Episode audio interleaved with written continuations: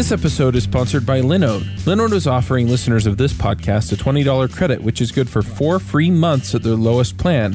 Their plans start at one gigabyte of RAM for $5 a month. You can get your servers in any of their 10 data centers, and their high memory plans start at 16 gigabytes. Get a server running in under a minute. They do hourly billing with a monthly cap on all plans and add on services like backups, node balancers, Longview, etc. VMs for full control, running Docker containers, encrypted disks, VPNs, etc. You can run a private Git server. They provide native SSD storage, 200 gigabit network, and Intel E5 processors. They have 24 7 friendly support, even on holidays, and a 7 day money back guaranteed. So go check them out at linode.com slash rubyrogues. Hey, everybody, and welcome to episode 350 of the Ruby Rogues Woo. podcast. Woohoo! This week, we, we got kind of a small panel. We've got uh, Dave Kimura Hey everyone. and David Richards. Hello.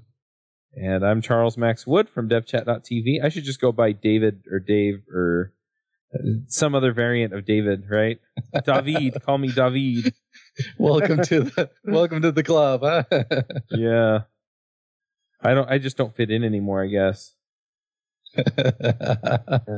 Anyway, so so yeah, so uh I I I tend to I don't know what it was. I think it was just episode 50 we did something different and ever since then it's just kind of been a a, a sort of tradition to just kind of do whatever we want for the whatever 50th anniversary or anniversary episode. So yeah, so uh it it'll be kind of interesting to just see where we wind up, but um one thing that I'm kind of curious about you know, just to start things off is, um, you know, you guys have been on the show for, you know, I think Dave, you said you've been on for like a year or something at this point. Uh, David, Yeah. you've been on for a while. Um, Uh-huh. so yeah, so I, I, think just, just to start out, since, you know, you haven't been on for a ton of time, um, just kind of tell people where you're at, uh, you know, professionally, like where where you're working, what you're doing there, um, you know, and also just kind of give a, paint a picture of kind of what your daily life is like. All right. Uh, so I guess uh, since I have the seniority over David here, I guess I'll go first. uh, so I'm still at the same job. I'm with uh, Sage Software, and it's been a great company to work at. I've been there for almost nine years now, which is crazy to believe. Um, I Dude, didn't always start weird. out in. I know, I know. I'm quite the anomaly, but you know, I do want to say about that. Even though I've been there for so long, and I think people kind of start to develop habits when they get into a uh, repetition or pattern. And I've tried very intentionally to not get stuck in my career. So I constantly learn. I'm constantly doing new things, playing around with stimulus, with other uh, JavaScript frameworks, and also just continuing my education uh, largely through what I'm doing on Drifting Ruby. But I try not to stay stagnant in what I'm learning. And I think that that's something that a lot of people fall into that trap when they've been at a job for so long. So if that is one of your worries, you know, don't worry. You can still stay committed to a company while keep learning and progressing with your own self. And then with uh, Drifting Ruby over the past year, actually just more recently in the past few months, uh, it went pro. So I have a subscription base now where users can sign up and, you know, pay me a small amount monthly for uh, access to the pro resources, uh, some of the pro episodes. And I'm actually, you know, to you know, shameless plug here, running a promotion for nine dollars a month through the end of February, and after that it goes up to fifteen. So if you haven't signed up, you know, support me, yay, and uh, get some awesome tutorials. What I think is awesome. So I mean, that's really it. I haven't had any new kids uh, the past you know several years. It's been like I had a new kid every year. So I'm up to three, and I think I've kind of, you know, hopefully stagnated there and won't add too many more to the mix. but you know, it's great. I love them, and uh, I definitely try not to I try to have a good work life balance and work. I'm lumping in what I do with Sage, what I do at home on the computer at night. And I try to make sure that when the kids are up or when the wife is up, that I'm spending time with them, you know, quality time with yeah. them, not checking my phone and stuff like that, just to, you know, try to have some kind of separation between all of this Ruby world and then my real life daughter, Ruby. That's dedication. I love it. uh, so that's kind of what I've been up to. Um, so I want to say that not much has changed, except everything's changed because it's a whole year later. I've learned so much in the past year, and I still love what I'm doing. Awesome. Love it. You can only cross this uh, the same river once, right? It all changes, even though it looks the same. And you know, you can say the same job, but it's new challenges and new experiences, and you're different. Oh yeah, that's awesome. So I've I've been doing well too. I've uh, I my day job is at um, a company called DiviPay, and so we are a fintech company, which means we deal with all kinds of security issues and money issues and bank issues and people issues, and uh, it's fun because the the work matters. Um, I work on the core team there, and I do the data science there. So that means that uh, I'll, I'll, be spinning up data models on a typical day. Uh, I use a lot of Python. I use Ruby. I use a lot of Elixir. Um, I use uh, whatever tools I need are. So I, I, I, end up in a polyglot day. I don't know what my day is going to look like. It's based on what, what I'm trying to solve and, and where I'm at. Um, but it's pretty fun. I, I, I found that you know, over the years, I'm I'm uh I, have been doing this long enough. I I really enjoy the work and the thinking, you know, and and, and I, I, it's a privilege, I guess, to be able to just get up and, and solve a problem and and do something that matters or that I think matters, uh, or care about what I do.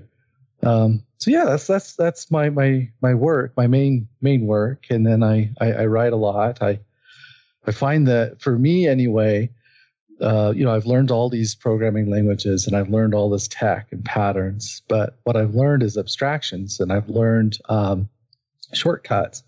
And I'm learning to slow down and relate to people and to connect more with how other people are experiencing their lives. And so, what I practice is just writing. I write English, I write articles, I write fiction, I write every day and and what's doing what that's doing for me is it's it's kind of like learning a new programming language you know? It's like oh okay i get it. There's a you know some learner over there that i'm i'm writing an article for and i'm, I'm seeing if i can teach them and i can empower them and and get clear on what they need to know and what they don't need to know and and try to keep myself from getting off the deep end too often and you know have fun with people. So i, I do that um, and family life is great. You know, we're we're just about empty nesters in our family. So uh, we've got our uh, we're our oldest lives with us, so so we're getting there early. You know, I'm in my mid 40s, and um, so we've got a boy in college, and he's moving out here soon, and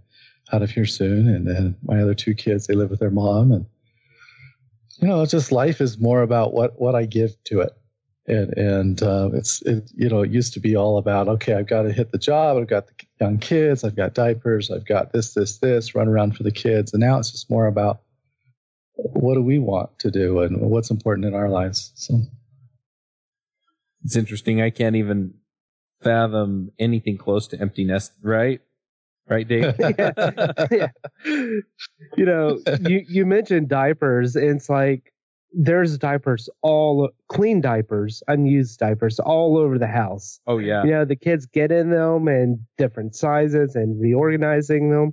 It's just our house is a tornado uh, event every single day.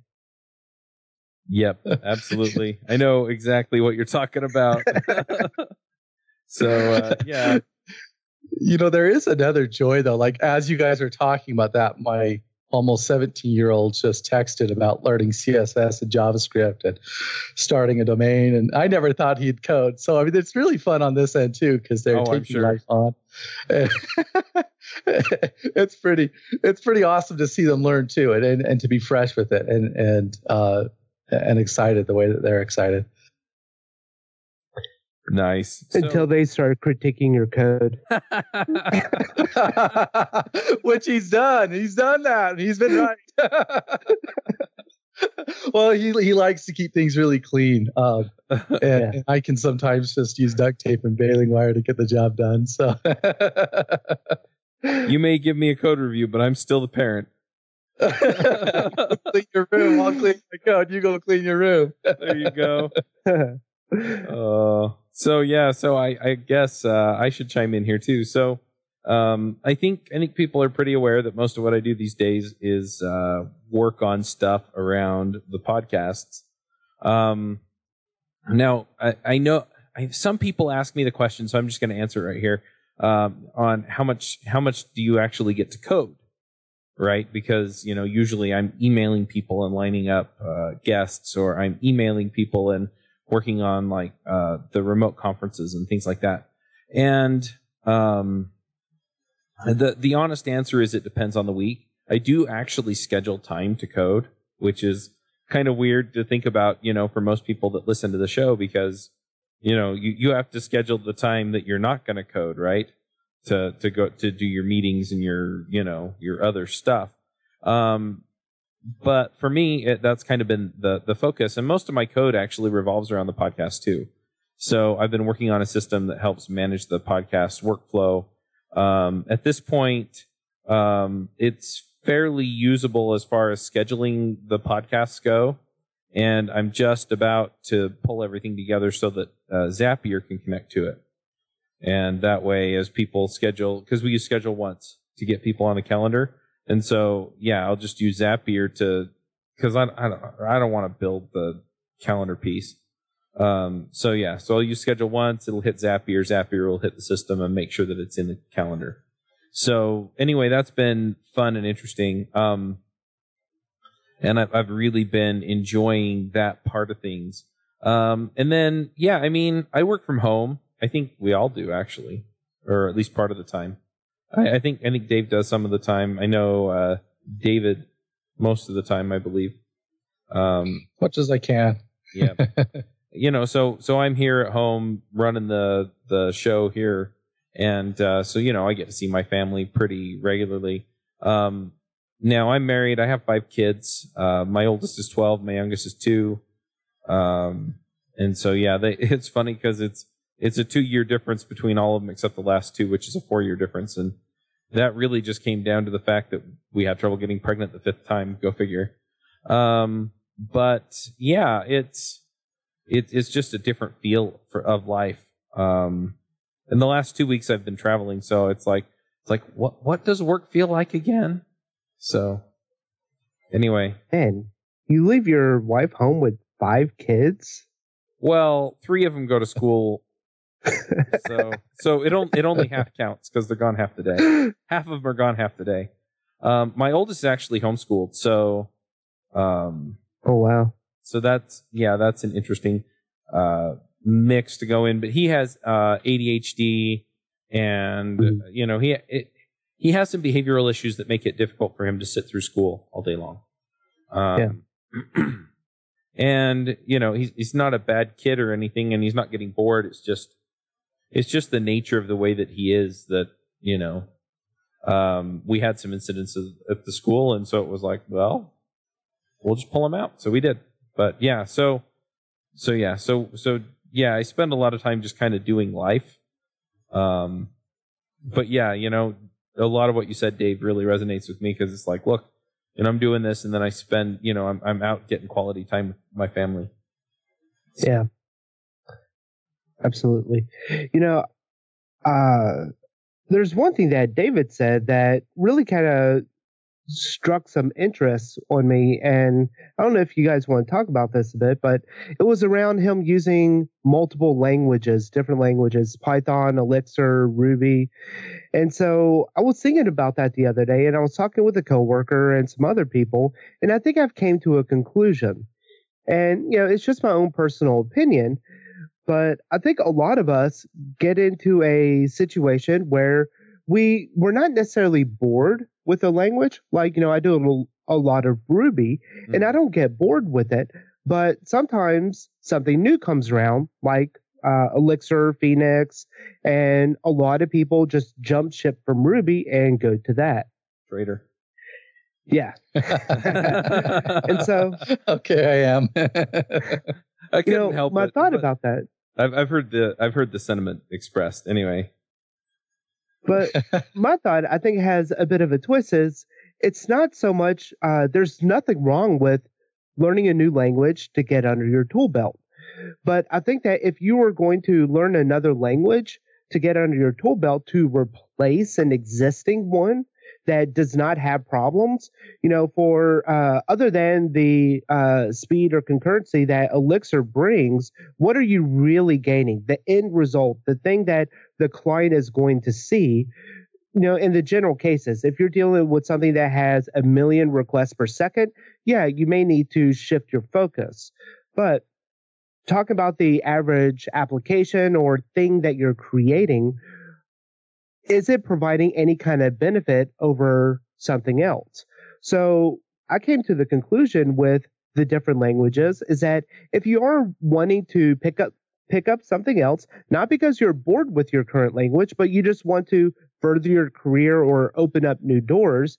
I don't know if replacing one tool set that you have with another tool set, you know, i.e., programming languages, is really the right choice. Instead, you should learn another language that will open up different avenues. So if I'm a Ruby developer doing web development or making CLIs, command line uh, interfaces, then if I want to get into something like artificial intelligence or machine learning, then I should focus on Python because now I will have my Ruby knowledge doing the Ruby stuff, and then I can have a Python that runs on the backend server that does machine language, uh, machine learning, and all of this other kind of stuff that would complement uh, what I'm doing with Ruby. So it's not a replacement of Ruby, it's a complement to Ruby. And same thing with uh, other languages, whether it's Swift or Java for doing Android development.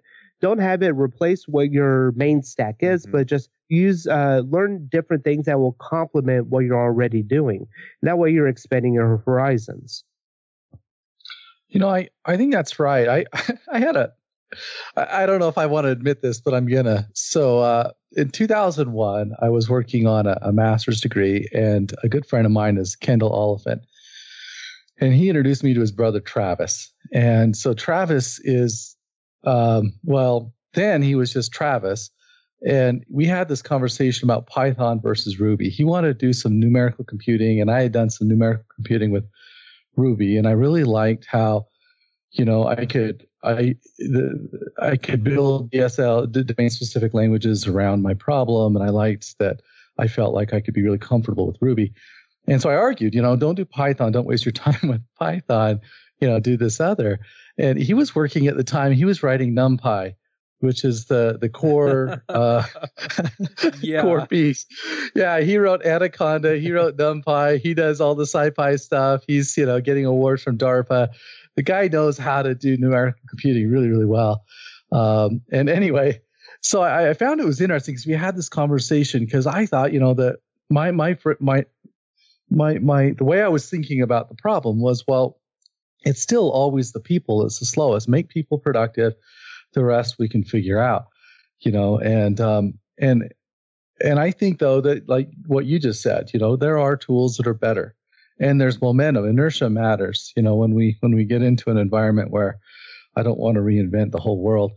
Um, I did have a data problem this week that um, I pulled out Ruby and I solved it beautifully and gracefully, and and the people I was with were astounded. It's like, well, yeah, I know how to do what I'm doing. I just use the right tool for the job, and Mhm. and and it works out just fine. Yeah, I really love the ideas behind it, and it's interesting because uh, you know this this ties back into some of the other things that I've been thinking about. Um, I, I've had a lot of requests for uh, language and framework specific podcasts, but as I talk to more and more people, what I'm really finding is that areas of focus are are the places that I want to go next. Right. So we have a Ruby show and an Angular show and a JavaScript show, and we're starting a React show and a Vue show and an Elixir show. But it's funny because I talk to people and, and they're like, well, where are you going to go next? And as excited as people are for the React show and the Elixir show and the Vue show, when I tell them, oh, well, I want to do an AI machine learning show and I want to do a, you know, for developers, I want to do an IoT show for developers. And, you know, yeah, we'll mm-hmm. probably do a Python show that will cover, you know, help, help with, you know, kind of, uh, it, it'll be a Python show on its own, but the reason we'd be doing a Python show is because most people are using it in the machine learning space. And it's funny because people get super excited about that.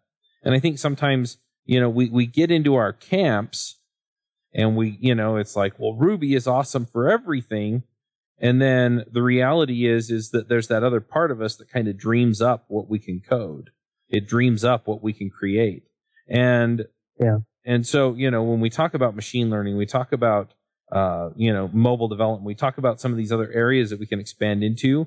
Um, I, I think opening up, opening ourselves up to actually expanding into those spaces even if it gets us outside of that comfort zone that we have with Ruby, I think is really, really valuable. And I think I think you really nailed it between the two of you, just describing, you know, part of why we are what we are and the way we are. Yeah. I I love that. I, I keep going back to what drives me, you know, where my imagination wants to go, what problems I think I can solve and and I love that power. You know, I mean, it doesn't actually take that much you know, we get in, we learn a little bit of language, we get a, a rhythm, we learn how to fix, troubleshoot a problem when there's a problem. And now we have the base tools. We can usually start building something pretty amazing at that point. And um, so I, I, love the empowerment. I love the imagination part of it. I love the, um, the fact that one person or a few people can do great things. And and, and I also love that if I'm in my comfort zone, then none of that's there. if I'm just comfortable, that I don't have that curiosity, that that drive, and I want to learn. You know, get to keep learning. So uh, definitely stepping out of my comfort zone is important for me. Yeah, and I wish I had more time to do that. Um, but you know, I say so busy that I've really been trying to pick up some more machine learning, you know, with Python and to expand my horizons a bit. But I find that, you know, there's just not much time to do it. So. Plus, machine learning is a little bit weird. You know, a lot of things we can learn yeah. and pick them up a little at a time, but machine learning seems to be, you know, a, a little bit of bigger uh, uh, bite. You know, we're we're going a little bit deeper, and and we're talking about things on a abstract layer that we're not used to thinking about it. So it takes a little bit more of a jump, but I yeah, you can still do it. Find yeah. a little bit of time. You're fine.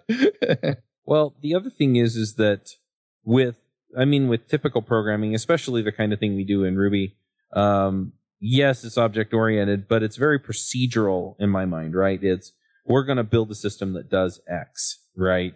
We, we have mm-hmm. all the mm-hmm. object oriented tools. We have some functional tools in Ruby, but, but ultimately it's, here's how you do X. And with machine learning, the thought process is how do I build a system that finds the optimal path to X?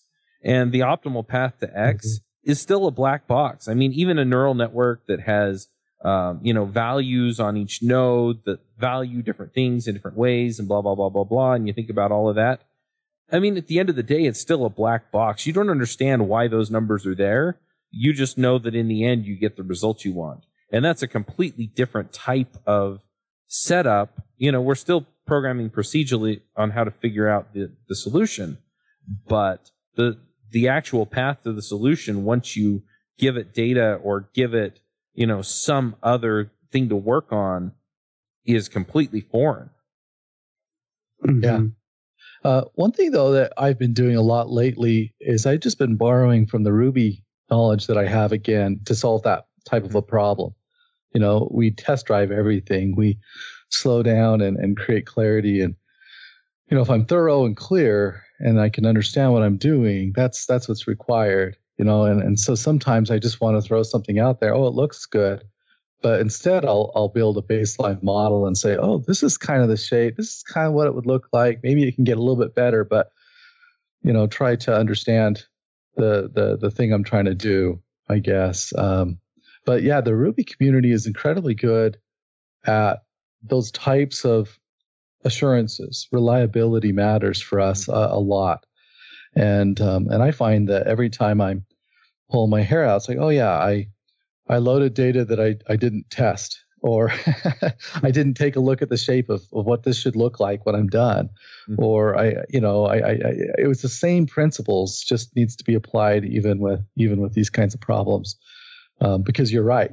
You know, I can have this, you know, all these layers of all these nodes, and I don't know what any of them mean, and so I need to have something outside of that that starts to tell me, oh yeah, and um, so yeah, I do. I, I think about my Ruby heroes um, and what they've taught me, and whether or not I'm, you know, whether I would be proud in their eyes if they were to look at me today, or they would shake their head and said, you know, we we did teach you a better way, Dave.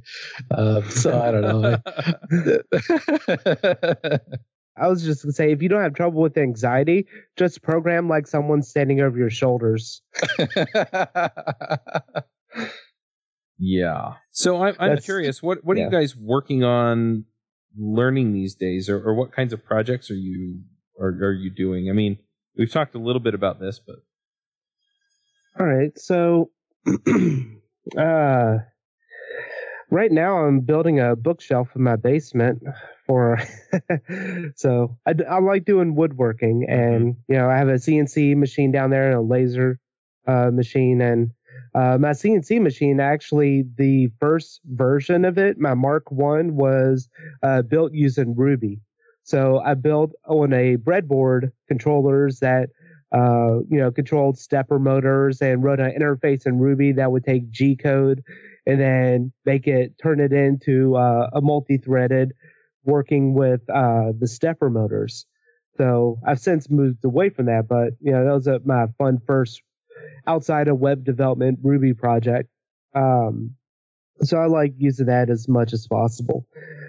But uh, when I'm not doing the woodworking or spending time with kids, you know, I'm always trying to see, you know, what's out there, what's new, and to see how I can apply it in my daily life uh, on stuff. So um, right now is just trying to pick up some Python and uh, really get into that because as much resources is out there for Python, I think it's still kind of scarce in compared to the Ruby world. So um, my Ruby's not going anywhere anytime soon. I would say it's probably 10 years before, you know, anything severe like that mm-hmm. happens. Mm-hmm. But I really want to get into more of the machine learning and Python um, and Raspberry Pi 3 stuff. Um, so yeah, that's what I've been doing. One thing I've noticed in the Python world is there's kind of one true way to do most things. And so the documentation lacks because, oh, there was that one way and somebody mentioned it once. and that bridge between what, you know, people are experiencing, what they need and, and, and, and where they're going is, is kind of big sometimes. Uh, so Stack Overflow tends to be some of the best documentation in Python versus, you know, like Ruby guides or I mean, we do really well training each other. We've had a, a long history of of that. Um, one project I've been taking on, and it's a little bit off and on because um, I'm doing it with my daughter. She's 14 and uh, she has school and she has other interests. She has a sleepover tonight. So, you know, I don't know, but we're doing a podcast. We're working on one. So it's data science, local interest, regional interest. We live in the, uh, well, she lives in the Wasatch Front. I live on the Wasatch Back. Uh, I live on the other side of the mountain, but uh, I was going to say I don't know if that's a distinction but, that people will follow. But, yeah, right. so in Utah, we have the Wasatch Mountains, and the Wasatch Front is where everybody lives, and I live out in the boondocks. But it's called Wasatch Limits, and the idea is that we'll just talk about things like population and healthcare and water and and and traffic and air quality, um, because she's interested in in this, and so we're mixing our our interests. And we've been recording shows. We haven't put anything out yet because we're, we're building a rhythm still. But um, but it's been really fascinating uh, to to work at that level to say, oh, I get it. This is how she wants to think about it, or you know, work with her a little bit. So it's been a really fun one, you know, and I think it's one that we can do for for several years, where she'll be uh, interested in this and, and won't be too busy. I hope. Interview Cake makes coding interviews a piece of cake. Here's the problem with most coding interview practice you work on a problem, bang your head against the wall, give up, and look up the answer. And then you're like, what? How do you even come up with something like that? That's why Interview Cake teaches you step by step how to come up with clever algorithms. They break it down into a simple set of patterns that can be applied to any problem. To learn more, check out interviewcake.com slash rubyrogues. Ruby Rogues listeners get 20% off Interview Cake's full online coding interview prep course. To sign up today, go to interviewcake.com slash rubyrogues. That's really cool. I, I've been uh, trying to pull together podcasting with my kids for a while. And um, I got everything set up for a gaming podcast with my 12 year old, my oldest. And then he started this uh, therapy that they basically limited his screen time. And so uh, we, we, we were just about to get it off the ground and then we didn't. And so we're, we're, you know, and, and he's at least for the next little while, I think still going to be doing this therapy. So I've been trying to find that other topic. So, you know, kudos to you for figuring that out because, you know, you, you want it to be approachable for kids and for adults and, you know, you, you want it to be something that you enjoy doing together. And it's just, it's hard to find that balance, I think, sometimes. yeah. Plus, and I don't know, I think every parent experiences this, but uh, sometimes I'm, I'm, I'm overwhelming, you know, and I try not to be. I try mm-hmm. to to slow down and, and listen, but man, I can get excited and just like I would with code, I'll jump in and boom, let's do this, this, and this. Oh, wait a minute, I'm yep. I'm bulldozing my kid here, so I've got to slow down a little bit. yep. Yeah, I yeah. would be doing the same thing. Yeah. Well, my son still just pees in his pants because he thinks it's fun. He's three, so I guess that's normal. You know, he just he just looks straight at me. Then see his pants get darker and darker. I'm like, really? Come on, man. I've got a scene from Breaking Bad in my mind now,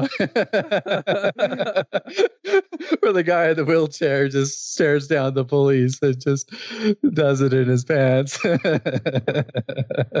I'll show you, and you got to clean this up. Right. yeah. He know he knows where the power lies.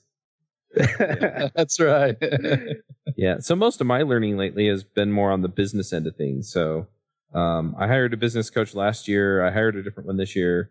Uh, learned different things from both of them, you know. And I think some people were like, they're like, well, why'd you switch? And it was, well, um, you know, the first business coach taught me enough about what I needed to know to figure out that I needed the other business coach. And it, you know, it wasn't that she did anything wrong. It just, she's used to coaching people at a different place in their business than I'm at with the podcasting business. And so you know, I, I knew that this other coach had a lot of experience teaching people how to do what I needed to learn how to do. And that basically comes down to building processes around the business and then, um, you know, just, you know, performing and, you know, stuff like that. But that said, I mean, it's funny because I have this superpower, for lack of a better term, um, in my uh, pocket that I have taken advantage of with a lot of the automation stuff. And that's code. And so I've I've been building a system. Eric actually kicked me in the head about what, four or five months ago and basically said, because I was complaining about building these processes and then not having people follow them. And he's like, You're a programmer, dude. Write a program that follows the process. Oh, right. Um, and so now I've got a system that helps manage a lot of the scheduling and stuff for the shows. And you know, um, this is not something that, that you guys are using yet, but eventually, you know, I want to build in all of the show prep stuff and the show notes stuff. And that way, you know, um, and, and we have to move off of Skype soon. And, and that's another thing that I'm working on, right? Um, cause Skype changed. I don't know if they changed their terms of service or if I just never read them, but it's, and Dave, uh, messaged me about this, but apparently when you record, uh, something like this on Skype, um, you're supposed to mention every 15 minutes you're recording it on Skype. And I'm oh, like, oh. I'm like, okay. This call is currently being recorded on Skype. Yeah, there we go. Go. so that's why they do it on the radio. Whenever they do a Skype call, I always mention it's on Skype. Yeah. And you know, it makes sense, but at the same time, there's so many other systems out there that you can use. So I'm trying to figure that out and just make it all work. But it's yeah, so so all of that, and then just tying it all together so that people can easily consume things the way that they want them. So, Um, so yeah, so most of my learning has been there, but it has been. It was funny because I ha- I didn't realize when I went back to start building the system. By the way, it's at podwrench.com. It is. You, you probably won't even be able to figure out how to sign up. Um, but anyway, um, that said, you know, I hadn't I hadn't really written Rails for a while when I started building it, and all of a sudden it's like it's like, oh, I remember why I love this. And so, and and you know, like I said, that was like four or five months ago, and so I've been working on it since then. And yeah, I mean that that's kind of where it's at is finding that blend between business and, um, and you know, and code and just where all that fits. And what's funny is is now I have uh, friends of mine, including that coach that I had last year, you know, they reach out to me and they're like, okay, um, we see these systems that we can program against. They have an API, you know, how do we make everything connect? And so it's been interesting to have that come full circle now. And I'm actually consulting on other people's business on how they can use code in a way that's different from um, people coming in and saying, we have this app that needs to be built. Can you do it? And so anyway, mm-hmm. it's, it's been really, really just fascinating way to learn a lot of this stuff and um and yeah so yeah the best kind of business management is the kind that you don't have to do yep and that's or you can write toward. a program to do that's exactly what i'm working toward is yeah. oh i'm going to monitor this by looking at the freaking dashboard right and then go right, yep yeah. it's still doing what it's supposed to do and then you know it also just checks in on the status of the stuff that people have to do and so I can at a glance just say, hey, why isn't this happening the way that it's supposed to? Or, hey, everything's happening the way that it's supposed to. Pat on the back, at a boy, way to go. And so, yeah. Yeah. I think a lot of people, you know, that's on the client side, they just don't see what it takes or the manual steps that you're doing to make mm-hmm. something work. So for like the Drifting Ruby, you know, I was using Stripe. Uh, I am using Stripe for the payment processing, and it's not as simple as just connecting Stripe and then you're off and you're going. You know, there's still a lot of day to day management that you may do, whether it's running reports or whatever else. So, you know, that was something that I found myself doing that I was having to access multiple views or pages to mm-hmm. get a accurate count of things or whatever. And so, you know, I just tapped to their webhooks and, you know, started to, you know, build a view, write a program that would then just give me a dashboard view of everything that I wanted to see. Because their mobile app sucks for getting an accurate subscription count, and the website doesn't really show you a good accurate count. So I'm laughing because I have been there. yeah, you know, I I've done a lot of that too. You know, I mean, not necessarily with Stripe, but just in general, having a pipeline where I can run my life you know, hey, like throw this in here and I'll see it.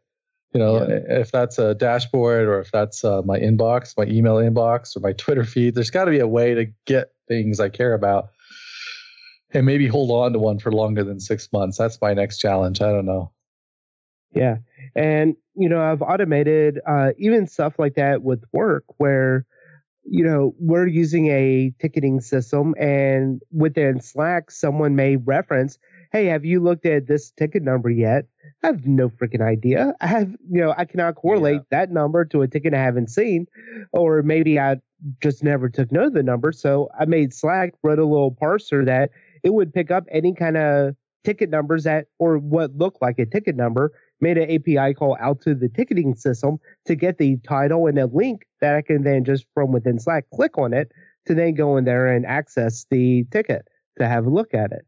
So just little tiny things like that that I use Ruby for to make my life better. I like that. Yeah. I, I, I love Slack for that too. Slack's so amazing to to to grab what's going on and, and put it in context. Oh yeah.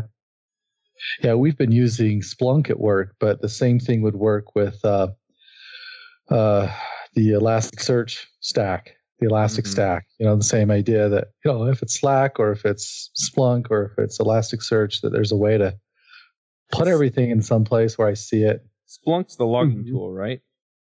It is. It's the um, Elasticsearch is the open source version or the open source replica. Somebody tried to do what uh-huh. Splunk does with Elasticsearch. So it's dashboarding and it's uh, data pipelines and then some analysis so you can um, you can get what you need. Gotcha. It just basically has a map reduce key key value store uh, for all your logging or all your events. Mm-hmm. Um, but I found stuff like I can take a spreadsheet, you know, and that's uh, what I use Ruby for sometimes is I'll take a, a, a, bit of spreadsheet, turn it into JSON, create a curl request, and send that up to Splunk. And then everybody has the latest version of what somebody was working on. And then I can cross reference that with other data from databases or logs and show the whole thing, you know, in context stuff. This is what we think. You know, so it's it's the informal parts of a business, you know, the parts mm-hmm. that don't get done or the parts that somebody does on, you know, that nobody talks about, bringing those together so that we know it's all working. You know, that's that's I think mm-hmm. where uh, an organization starts to really flow together. I was going to say you're such a nerd, but I was the one that kind of started this topic. So, uh, but yeah, you know, it's and it's it's just I don't know. I mean, I've just felt so empowered by so much of this stuff, and yeah, just recognizing, yeah, you know, we have the power to really kind of shape way more than just what the app does when we turn the server on. Mm-hmm. So, Chuck, what's your vision for where Ruby Ruby Rogues will be in the next year as far as some of the apps that you're running? What would the experience, you know, how would it be different? So, uh, a lot of this, a lot of the stuff that you're asking me about is stuff that the audience wouldn't necessarily see, but I think people are interested in how the the sort of how the sausage factory works, so to speak, right? Um, and so essentially, the way that I see it is um, the the process kind of starts uh, with you know getting guests scheduled or getting topics scheduled, and so um, what I'd like to see is you know we typically do that with schedule once, but you know we can also just have you know you you guys have access to the guest calendar, so you could just block a day out, right, and say uh, I want to talk about whatever, right, so you know, maybe uh, David feels like, hey, you know what? I, I've done a whole bunch of Ruby data science stuff, and you know, I'd kind of like to be the expert on that one. And so he puts it in the calendar. But either way, um, you know, the the episode gets created in the system, you know, either through Zapier Schedule Once or because somebody creates it, and then um, it contacts everybody involved. So it would contact all of the hosts and say, hey, there's a new episode it would contact the guest and say, hey, there's a new episode. Um, come and use this form to put in all of the prep uh, materials. We currently use Google uh, Google Docs for that, and you know the the I don't know the process isn't completely seamless. Let's just put it that way. So uh, you know, typically uh, Eric is you know bugging me a couple days before. Where's the Google Doc? You know, and it exists and it's been edited, but, um, you know, so I just want that email to go out, uh, to everybody and say, Hey, you know, blah, blah, blah, you know, so you just have to whitelist the, the one email address and make sure that those get delivered to your inbox. And then, um, it'll also let the hosts know that they can post questions that they either want answered before the show or that they may bring up during the show.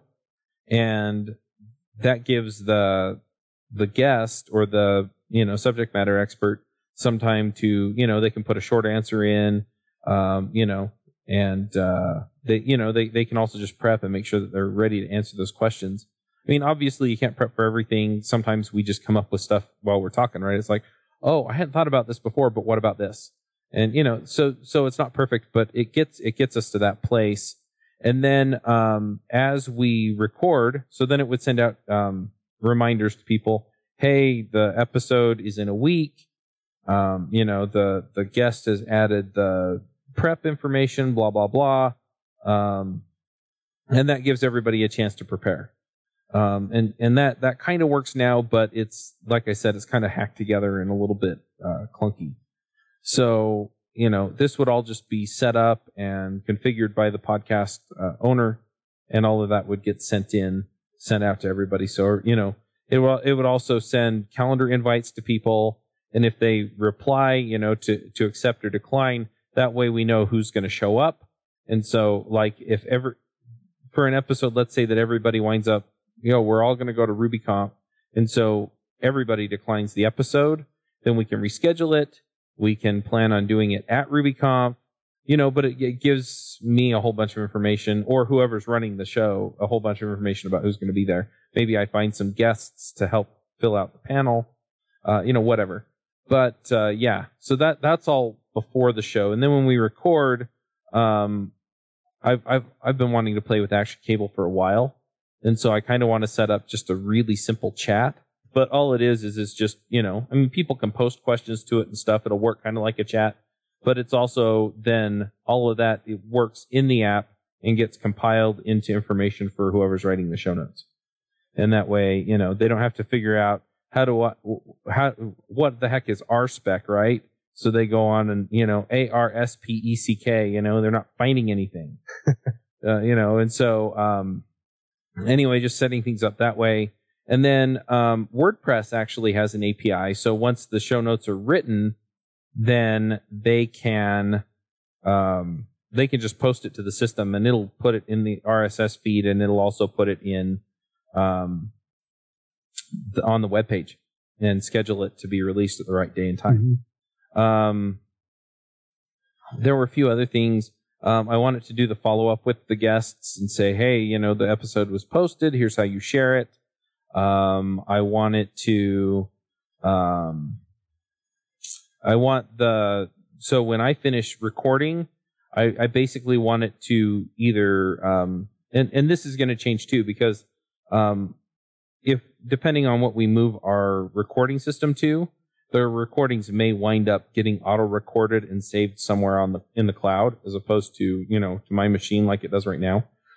And so if, if we wind up using some other system that does that then as soon as it's recorded then all i have to do is post a link to the file otherwise um, you know it just tells them it's recorded and the editor should know where to go find it um, but yeah then the editor so the editor downloads the the podcast episode it tells them what sponsors are in there. All the banners are all set up. If we have any remnant space, which is just uh, you know a podcast sponsorship spot that doesn't get filled, then it you know I, I have to manually fill those right now. Um, so have it just automatically know, hey, look, you know we're filling with these, and so it could be a course that I've put together. It could be a you know what, um, this is Ruby Rogues, and Dave's a panelist, and so you know we've given him a killer deal or free you know, remnant space advertising on Ruby Rogues for Drifting Ruby. You know, so yeah, however that works. Like that. You know, so that it just automatically gives all the information to the editor so they can just put it in. You know, they don't have to come to me and say, hey, there's an open spot. Who do I fill it with? Um, mm-hmm.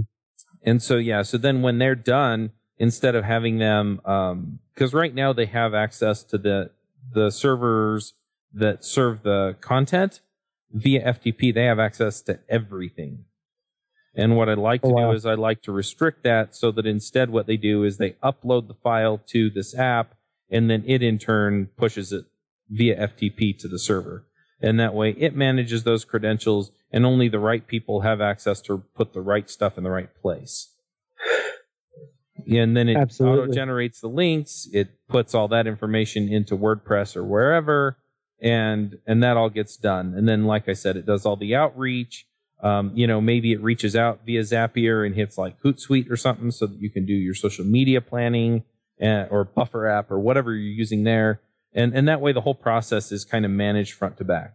And, you know, I, I some of these tools I just don't see the need to build, like social media management. I really, I, I don't see a need to be in there. Um, uh, at, at the same time, you know, you have all the information you need for a proper uh, social media sharing for in the RSS feed. So that kind of thing, you know, I could see, hey, look, you know, spend five minutes writing a tweet and a Facebook post, and then, um, you know, and then it would just, you know, put all put that together so that when it says, hey, guest, go share this, it takes them to a page that's okay. Click here to tweet this. Click here to, you know, Facebook this. Click here to Instagram. Click here to, and you know, so they can just go through it. And if they want to modify the text, they can but at the end of the day, then all they have to do is click, click, click, click, click, click, and it's all shared. You know, it sends them a thank you. if there's any other kind of follow up, you know, for for this show, for example, uh, part of the follow up is doing my Ruby story, and so you know it invites them to the other show, um, all of that stuff. Um, I'd also like I, I'm currently using Pipedrive to do a lot of the outreach and tracking a lot of that, and um, I'd like to set up just some really simple. Hey, you were on this show. Would you like to come on this show? Or things like that, right? So that it, it makes some of those resources really easy to just kind of work a lot of those parallels. Um, but but that's kind of the the gist of where I want to end up.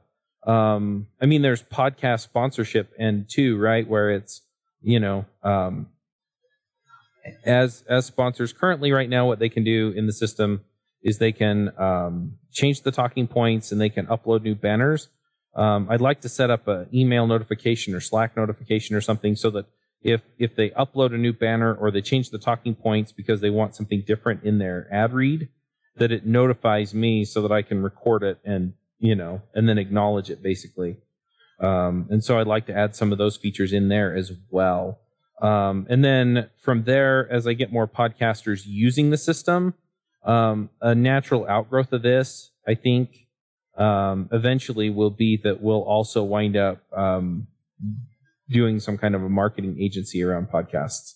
But that's way, way, way down the road. Like I'm not even really thinking about that. But I've had a few people ask me, "Hey, can you help us find sponsors?" And so for now, I, I think what I'm going to do is I'm just going to add a, pod, a sponsorship manager role to podcasts, and then people can assign that to people. And that way, if people want me to help them find sponsors, I can do that because I have the connections to the marketing people. And, you know, and so I'm not really acting as an agency, but I'm sort of acting as an agency. But mostly it just opens things up so that I can manage that.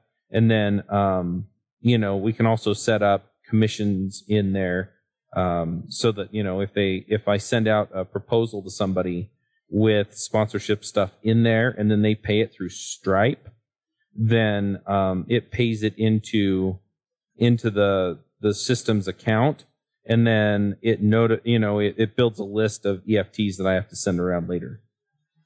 So anyway, that that's kind of the direction that I'm looking at heading. I like it. I, I well, you know, the idea that we can create something, you know, organize it. The, the idea that you, you know, I mean, this is, um, well, to be honest, I mean, my daughter and I have recorded some podcasts, but getting the whole production together, it, it's a lot of work. It takes a lot of thinking, Yeah. a lot of follow through.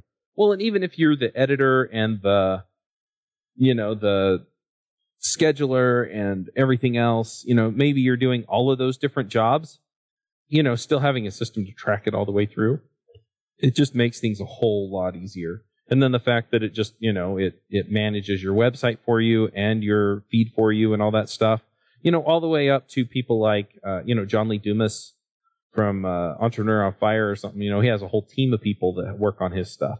And so then he can just say, okay, you have this role, you have this role, you'll have this role. And then, you know, he kind of has a full picture role on it.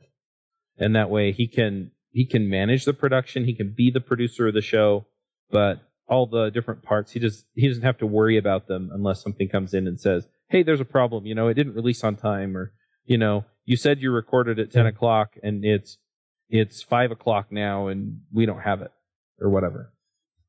Yeah, I think that's great. You know, I think even though most of that's on the back end, I think to some degree, it'll just overall seem uh, better to the end user, to the listeners. Mm-hmm. Well, that's the thing So- is that, you know, right now, as we pull this all together, I mean, I think people are pretty used to it showing up on their phone or whatever. And, and, you know, and so they get it and they listen to it and it sounds great. But I have to focus on like 10 different things. And so if I'm able to just focus on, hey, who's the best person to give us this content? Um, how do we get the Mhm. best quality out to people? I think you're right in, in those senses that, you know, people can consistently rely on the experience they want. Hey, it comes out every Tuesday at, you know, whatever time. And, you know, the, the audio quality is always top notch and the, you know, the sponsorship messages are well produced and, you know, and so we can work on those things that, yeah, are tangible to the listener, you know, and I don't have to do all the juggling. I can actually just focus on, yeah, what topics do people want want or need to learn about and who do we get to actually talk about them and then how do we make that the best show possible Yeah. I like it. so yeah i mean i, I spent way longer talking about that than i intended and i wasn't even going to bring it up but yeah that that's that's kind of the the major thrust of this but the other thing that's really funny about it is that um for me anyway uh the listener gets a way better product with a whole lot Mhm. less work being done on my part and and there's a whole lot less like flailing around trying to solve these problems because we already know how to solve them you just follow the process. Yeah. and and i think there are some parallels with that in code right too where it's you know instead of i mean sometimes there are just problems we haven't solved so we got to figure that out. But sometimes we wind up you know flailing about a bunch and then it's oh well if i had talked to the team member over here or if we had actually talked about our process for you know creating software or if we had automated things through continuous integration or continuous deployment or you know any of these things right? Then we we get to the point where hey this is just a solved problem right? Okay i need to do this. How do we do this? Well we do it with these tools in these ways. And so i don't have to go figure it out. I just have to go implement it. And then it takes me an hour instead of three hours to go hunt through stack overflow to figure out how to do something the guy sitting next to me already figured out yeah. Yeah. Cool. I look forward to those changes. Yep, me too. It's it's a lot of work to get them in. I'm trying to get the sponsorship uh, income up enough to where I feel like I can hire somebody to help me build it because I don't have time to do it full time. Um, you know, I have a few hours every week that I've scheduled to work on it, but I don't think that's enough to get it to where I want it to be in the amount of time that I want it to be. So, Yeah. but anyway, it's funny because I talk about I talk about the system, and yeah, I have other podcasters saying, "Okay, so where do I get it?" And I'm like, "It it it only partially exists at the moment." it's it's great in my head though. Yeah, yeah.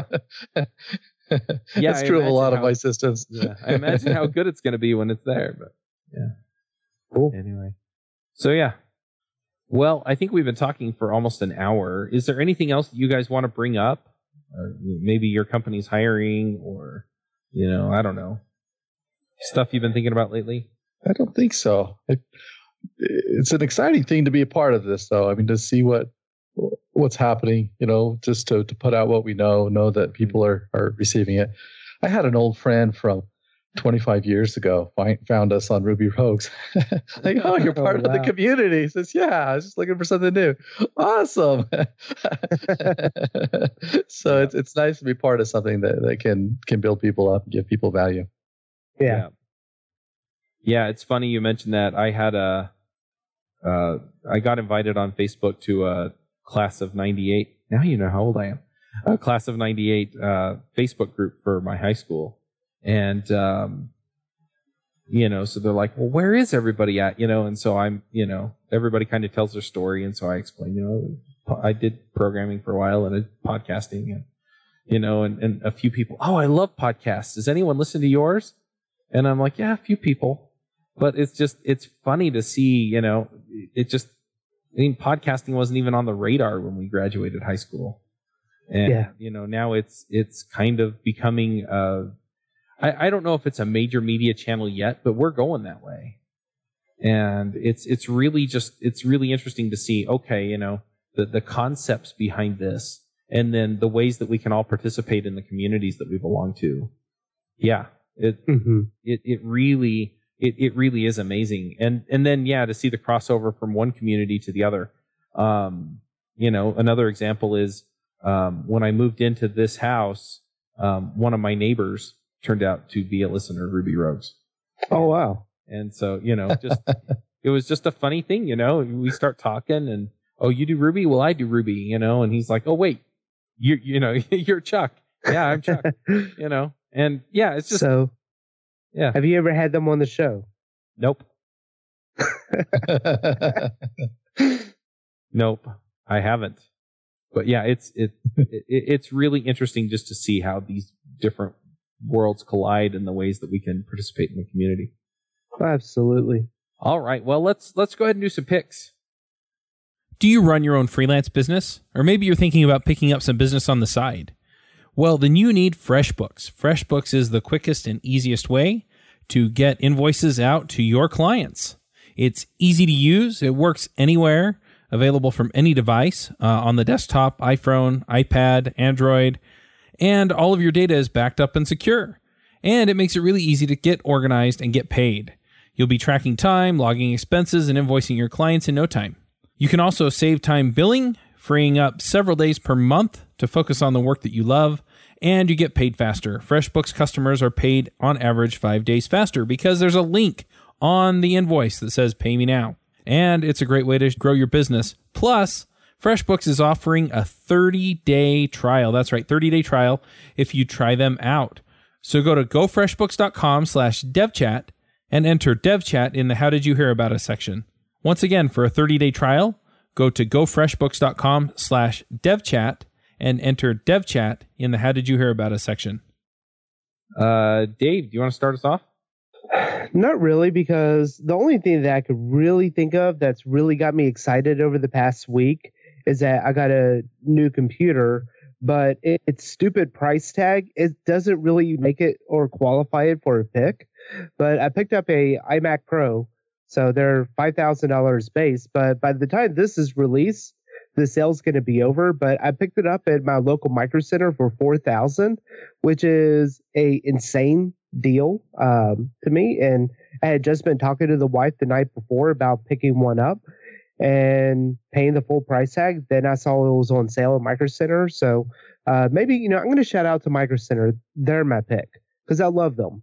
They have so much cool stuff, so much components. It's basically like a, a grocery store size uh, store full of computer parts. So um, I like them. Nice. You, you could pick the iMac Pro too. Okay, there's my second pick, I guess. But the iMac Pro is awesome. It's a base model, but even at the base model, the thing just freaking screams. Awesome. David, what are your picks? I'm going to do a weird one, but we were talking about it, so let's let's stick with weird. Uh, there's a, a, tool out there called spaCy, and so the idea is that um, a lot of it's a Python tool, it's a library, it's natural language processing. So the idea is that language uh, drives things, and and what we can learn from language matters. And so I, am not sure I, I like it. I, am not sure that I have quite all the control that I want to have yet, but I'm I'm liking it. So between spaCy and then a commercial add-on called Prodigy, I can really quickly in an hour or two build a, a, a model around text that tells me what it means to me or how I could use that text. So in in the uh, idea of building better pipelines and connecting what is going on around me with what I need to pay attention to, um, I think spaCy's uh, part of that. I think well, uh, let's talk in a week or two and see if it really is. But I think so. I, am very very impressed with the way they built this, and uh, it's one way to build uh, natural language processing models in Python. Awesome. Cool. Now, one one thing that we did talk about here too, since we're going to be way out there, mine's more out there. Mm-hmm. Uh, it's not even tech, but uh, and and it's really more the idea than the pick. Um, so I'm just going to preface it by explaining that because I know that the second I say it, some people are going to be like, "Oh, that's definitely not for me." But we we talked about learning and just challenging your beliefs and challenging the way you think. And I ran across a podcast so you know, uh, I, I, mentioned on the show before that I'm I'm Mormon, and uh, I ran across a podcast called Mormon Sunday School, and they talk about basically the curriculum for Mormon Sunday School every Sunday. And yeah, so so folks, bear with me. There's a point to this. um, they they kind of go beyond sort of the uh, standard rote ideas that you can only, you know, that you only have time to bring up in a 40 minute lesson at church. Um, you know, because they give you like three or four chapters to talk about out of the scriptures. And so, you know, they, you know, they've asked some challenging questions about, you know, is this literal or figurative or both? And, you know, so, some of the things that I had always taken very literally, like, for example, uh, the flood um, you know, it's like, well, you know, there's you know there's not a whole lot of geologic evidence for the flood, right? But at the same time, you know, it's something that I had always taken literally, and I, I I I think I still believe it literally at this point. But at the same time, you know, it, it made me really think, okay, so are they trying to teach me this kind of lesson or that kind of lesson out of the scriptures? Or does it, you know, and, and I think we see this a lot in code and other things. So, um, I, I guess what I'm telling people to do is just, you know, go find some podcast or YouTube channel or video or something that really goes at the way that you frame your worldview. Um, you know, they're they're very faithful in the you know in the podcast, and you know they're they're like, look, you know, we're not trying to challenge anyone's faith, so you know, uh, we we put all of our semi out there stuff in a different episode, but at the same time, I think it's healthy for people to go out and actually challenge their worldview, and so you know, um, you know, it hasn't really shaken my faith per se, but it really has made me think about what all of what what I believe actually means, right? and and how do I approach it and how do I how do I prove it out to myself?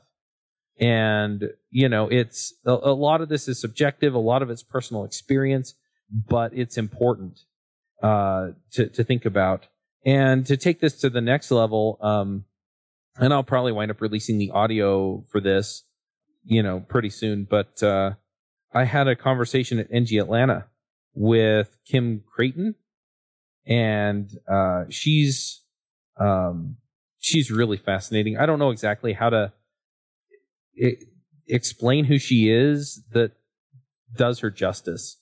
Um, but we had a conversation about uh, diversity and what it actually means. And uh, usually, when I talk to people at, about diversity, you know, um, it, it's re- a war of talking points. you know, and so people mm-hmm. come, you know, and they basically give their talking points for one side or the other. And she came at it completely differently and just really, it's like, look, here's, here's some of the numbers. Here's some of the evidence. Here's some of the ways that people think about it that's wrong. And here's some of the ways that think of, people think about it that is somewhat constructive. But then also just opening up the dialogue, right? And so, um, I, I feel like in a lot of ways, if we don't challenge our thinking and we don't talk about it with other people, and and I'm really hoping that this is what this show is or becomes, you know, to some degree. Um, if we don't really talk about our differences and really talk about what we agree on and don't agree on, and we're and we we kind of shy away from confrontation, then we can't have the deep kinds of conversation that really bring people around to understand what's important. And so, you know, um, I, I'm not sure that she really convinced me of too many things that I didn't already believe. And, you know, some people have talked to me and they figure out pretty quickly that I'm fairly skeptical on some points of uh, social justice and I'm not on others. And so, you know, I, I kind of piss both sides off. Um, but at the same time, I mean, that, that's the kind of conversation we need to have. You know, we, we need to really look at things and say, okay, what do we actually know? What, what is actually going to make a difference? what are we measuring that really matters? We do this with code. We do this with science, uh, sort of. I mean, some scientists just come out to prove their own biases and, you know, that happens too. But to be able to look at these things and actually evaluate them and figure out what this all means. And I'm not, I'm not advocating any kind of moral relativism or anything like that. I'm really advocating that you think and then you talk to other people and just really understand what, what the points are and what the ideas are. Um, you know, so I am to pick Mormon Sunday School podcast. I'm to pick uh, Kim Crayton and the stuff that she talked about. And, uh, you know, but, but mainly I, I just really want to, you know, since I have a soapbox here, just advocate that, you know what, we, we have the conversations, have the conversations that make you uncomfortable, have the conversations with the people that really piss you off and see if you can at least understand where they're coming from. Because if you can get there and then you can actually look at the facts together, you may be surprised at how you're both wrong about some of this stuff. Yeah. You know, that fits something I was I was reading a, blog article as I was waiting to get onto this to record today. And it's written by um, um, Sahil uh, Lavingia. I don't know how to pronounce his last name. He's the guy that started Gumroad. Uh-huh. And he was in San Francisco and he talked about his experience in San Francisco and then he he he changed how Gumroad runs, and he wanted to take a course by Brandon Sanderson in Provo.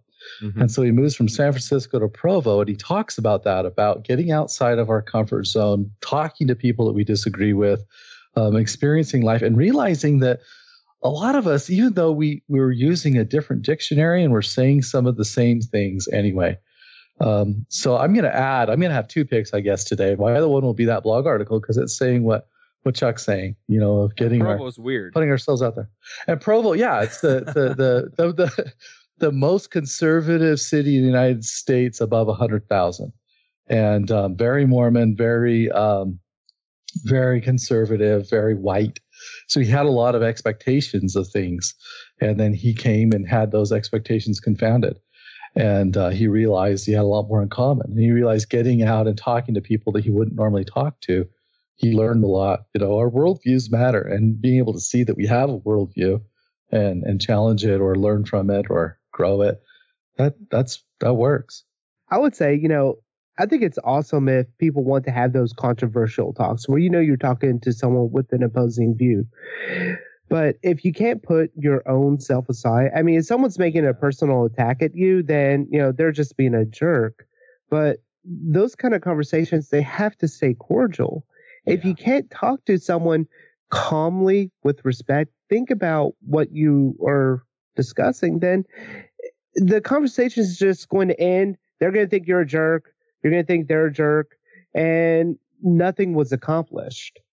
Yeah. Uh, but you know, I have a lot of people who have very different views than I do, but we are great friends mm-hmm. because we are able to have those conversations. They might get a little heated sometimes, you know, just like you know, um, like they do, but they're never like insulting. Right. They're never they may be insulted by my point of view and I by theirs, but we don't insult each other. We insult the principles or um, the beliefs, not one another. So, yeah, I agree. And I also, I mean, some people have a lot of themselves invested in their worldview or they have a very fragile worldview. And if you're one of those people, you know, I'm, I'm not advocating that you go out and like destroy your life, right? So, you know, I mean, you need to be conscientious about where this is going to take you, but I think it's a healthy thing if you have enough self confidence to go out and do this to do it. Yeah. You know, what one of my favorite authors is Chaim Potok. And he was he was a, a he was a rabbi and he grew up in Brooklyn in the 40s and 50s. And he was there when the Holocaust survivors were coming back. And he was part of an Orthodox community. And he was involved with a lot of anti-Semitism, and you know they had to have police guard their synagogues. You know when he was growing up, and he writes these stories that are appealing and and also honest to his experience. You know, he had been a chaplain in in the Korean War, and he had experienced a lot of things. And he'd been a great author. He wrote The Promise and The Chosen. My name is Asher Lev, The Gift of Asher Lev, and lots of them. I am the clay. All these great books that that go to the heart of what we're talking about today you know every one of these books are talking about being willing and honest to to confront and to talk and to see the other person and still be who we are you know and and that it doesn't have to be a big war and a big battle you know. So here's a man who dedicated his whole life to what we're talking about and i, and I think he did it brilliantly. I, I actually named my son after one of his characters asher. Um, you know beautiful ideas and lessons in in learning to be open and, and work with each other and figure it out.